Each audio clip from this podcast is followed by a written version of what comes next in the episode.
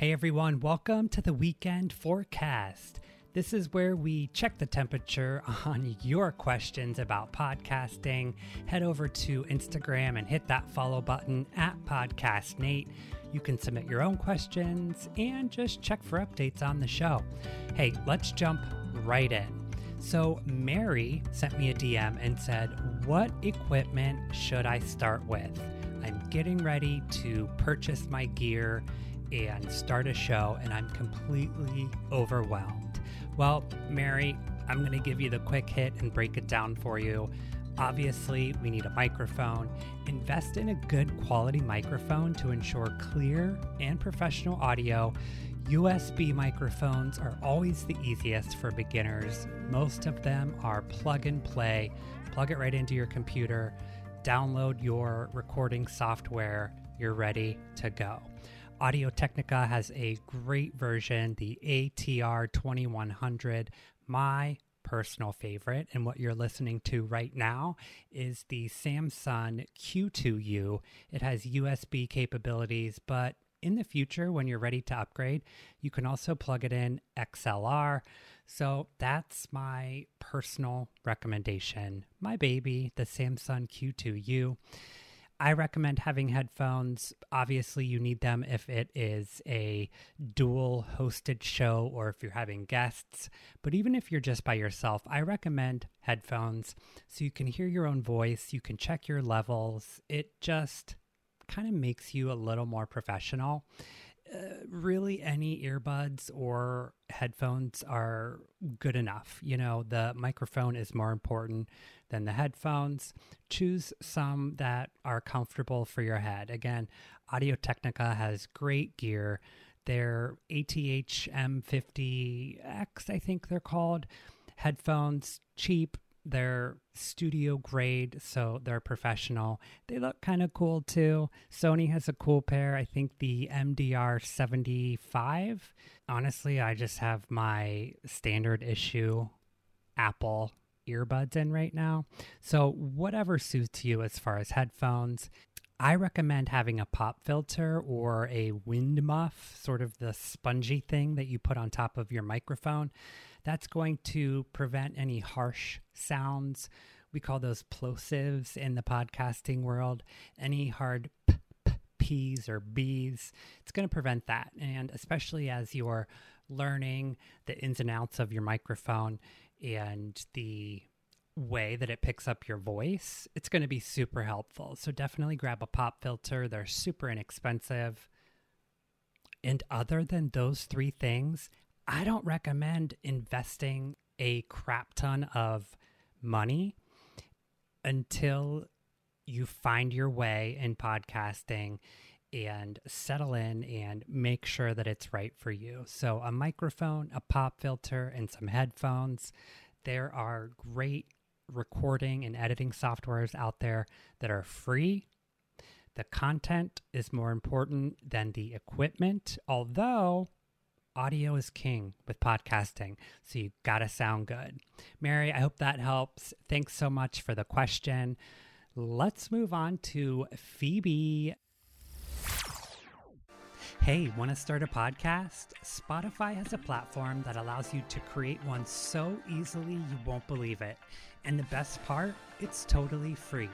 It's called Spotify for Podcasters, and here's how it works. Spotify for Podcasters allows you to record, edit, and distribute your episodes right from your phone or computer. You can also add songs from Spotify's library, edit with cool transitions, and then hear your show on all the big networks, including Spotify, Apple Podcasts, Amazon Music, and more. You can also earn money through ads and subscriptions. And once again, for those in the back, it's completely free with no catch. Download the Spotify for Podcasters app or go to spotify.com slash podcasters to get started today. Phoebe commented on one of my posts and said, "What is the right episode length?" Oh, Phoebe, what a loaded question. And honestly, I wish there was a textbook answer for it, Phoebe, but there really isn't. The perfect episode length is however long it takes to convey your message. So there are a lot of things that factor into it. Is it a guest-driven interview show? Is it a solo cast, as I like to call them? How frequently are you releasing episodes? What level of engagement are you getting from your audience? So there are a lot of things that factor in to my answer and to finding the perfect length for your show. And that's just it. It's going to be personalized for your show. I will say on my other podcast, The Sobriety Diaries, I've found that really the perfect length is anywhere from like twenty-eight to thirty-three minutes. Those episodes are easily digestible. Most of America has about a twenty to thirty minute commute to work. It could be the perfect length for a dog walk and going to the dog park, a shower. So you don't want it to be overly full of dialogue and ramblings. You want it to be easily digestible. You want to make sure you have time to clearly convey your message and include everything that you want to say and wrap it up. No need to tease things three or four times or go to Merriam-Webster and look for synonyms and the thesaurus and whatnot. Get to the point, convey your message, and move on. Phoebe, thank you so much for the question. I hope that helps. Hey, let's check the forecast with StreamYard. Today's episode of the Podcast Forecast is brought to you in part by StreamYard. StreamYard has everything you need to easily create a branded experience: logos, brand colors, overlays, backgrounds, music, and so much more. Say goodbye to willy-nilly Wi-Fi connections with podcast recording. StreamYard uses live local recordings, so no matter what kind of connection you or your guest has, you're getting studio-like audio and video for your podcast recording. Click the link in today's show notes for ten dollars off any package when you subscribe to StreamYard today. I adore StreamYard. It's so user-friendly and studio quality content. I use it for all my interviews. So let's move on. Our last question comes from Nicole. Nicole sent me an email to Nate at podcast nate dot com and said, "Hey Nate, I am launching a podcast surrounding mental health and I'm doing guest interviews every other episode." Great idea. I love a fifty-fifty sort of split, by the way. Nicole says, "I'm having trouble finding guests to come on the show. It is a vulnerable topic. I've put out a call to action on social media and only got one response. Any suggestions?" Nicole, I feel your pain. My first podcast was recovery and sobriety related, also a vulnerable topic, not necessarily something that people are, are jumping in line to discuss publicly. I will say that I found it helpful to include myself in several online groups relating to that topic and not necessarily jumping into a group and trying to promote the show, or jumping into a group and my first post being, "Hey, who wants to come on my podcast?" But integrating myself within the group and participating with the community, not pitching myself or pitching the show.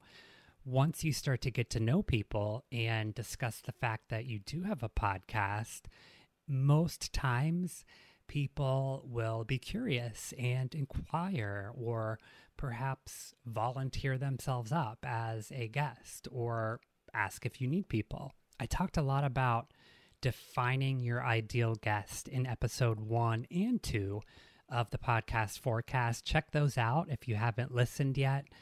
But defining that listener or identifying who you're speaking to, giving them a face and personality traits will really help you to identify what online communities to insert yourself into and really engage and really participate within those communities.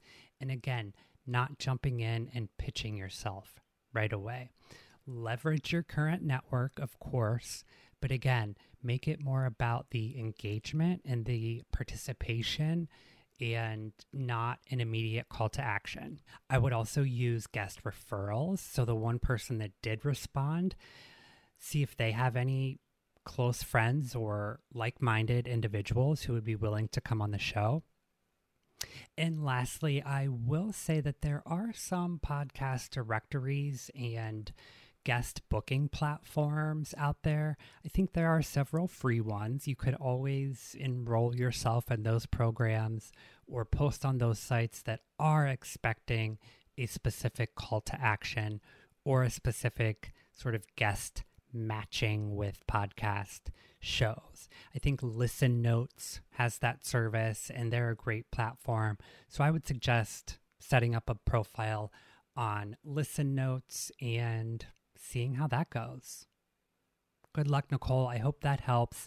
I will say if you jump on Instagram and head over to the Sobriety Diaries pod, there are amazing individuals in that community, and many of them have experience with mental health struggles, conquering mental health issues, and they are a wildly supportive group. So go check them out.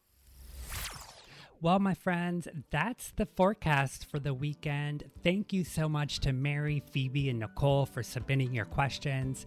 Again, jump over to Instagram and smash that follow button at Podcast Nate. You can submit your own podcasting questions or just, hey, check out what's going on at the Podcast Forecast. I post some pretty interesting and engaging content, if I do say so myself. Again, we're uploading new episodes every Tuesday. Stay cool, my friend. Stay dry. I'll see you next week on the Podcast Forecast. Bye for now.